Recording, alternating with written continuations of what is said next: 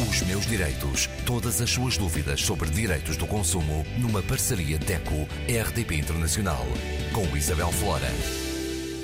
Conosco Graça Cabral, representante da Deco e da Consomarem. Graça, continuamos a falar de crise e agora, com a subida da Euribor, as coisas estão a ficar cada vez mais complicadas para o consumidor. As últimas notícias davam uma subida anunciada pelo B C E para todos os prazos desta taxa de referência, portanto a seis, a doze meses, a três, seis e doze meses. Uh, mais recentemente, notícias contrárias dizendo que se esperava uma baixa uh, da taxa de referência, portanto Euribor, ainda não sabemos se tal se concretiza ou não, mas a verdade é que esta taxa de referência europeia está nas bocas do mundo, nas bocas dos consumidores que têm que pagar as suas prestações, nomeadamente as prestações do crédito à habitação e com, um, enfim, está também na linha de trabalho dos bancos. Porquê? Porque os bancos, obviamente, querem que o consumidor pague as suas prestações de crédito, quer que os consumidores continuem a contratar crédito, algo que tem diminuído, porque sabemos que depois pagar será complicado, então acabam por ter toda a sua máquina de vendas focada nesta questão da Euribor e na tentativa de um, vender produtos que de alguma maneira ajudem a baixar essa prestação.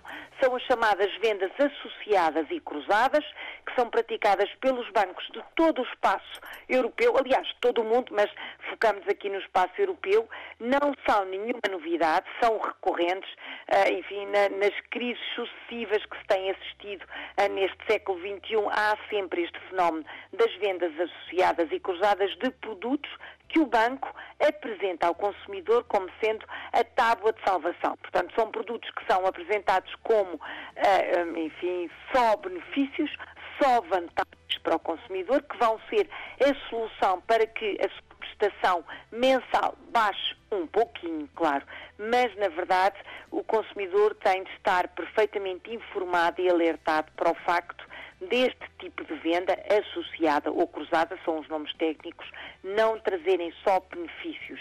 Não é por uh, contratar mais um cartão de crédito ou mais um seguro que se calhar até já tem, acaba por ser uma dupla, enfim, uma, uma questão, uma cobertura dupla sem qualquer interesse. Não é por este tipo de compra, digamos assim, que o consumidor vai ver baixar significativamente a sua prestação de crédito. Pode ser um bom negócio, sim. Por exemplo, se conseguir renegociar o seu crédito à habitação ou o crédito hipotecário através de, por exemplo, o domicílio do vencimento nessa conta, de um seguro de proteção de crédito com cobertura mesmo, enfim, verdadeira é uma expressão um bocadinho forte, mas com uma cobertura eficaz, talvez seja mais adequado. Neste caso, o consumidor pode e deve ponderar, pode ser uma solução, pode ser um bom caminho para conseguir baixar ligeiramente, volto a reforçar, a prestação mensal do seu crédito, a habitação, outro tipo de crédito, mas sobretudo no crédito um, das casas, portanto o crédito imobiliário, digamos assim, que é aquele que pesa mais.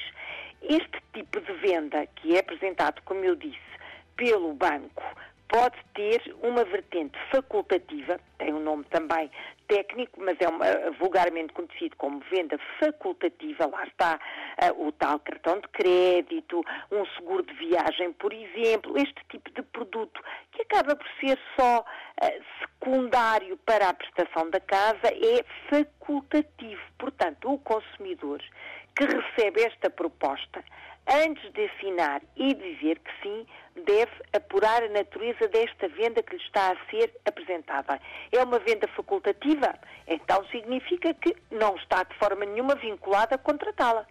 É uma solução que pode baixar, baixar meia dúzia de euros mensalmente, enfim, com um valor significativo ao final do ano, que carece da ponderação, da análise, da leitura atenta do consumidor e até, se quiser, claro, do conselho uh, do nosso Gabinete de Proteção Financeira, que tem peritos e que pode ajudar a chegar a uma, enfim, a uma resposta mais concreta.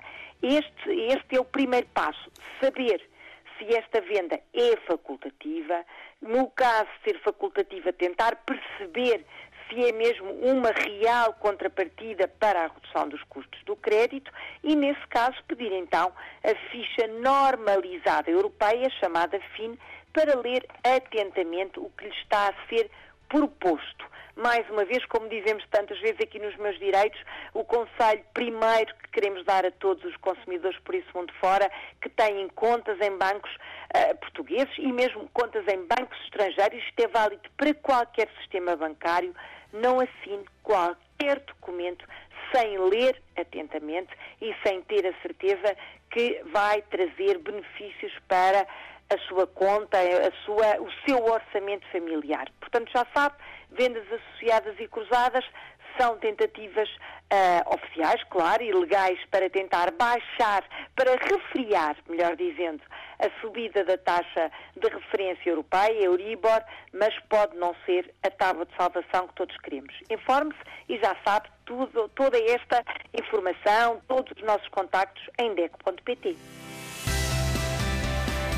Os meus direitos. Graça, para a semana.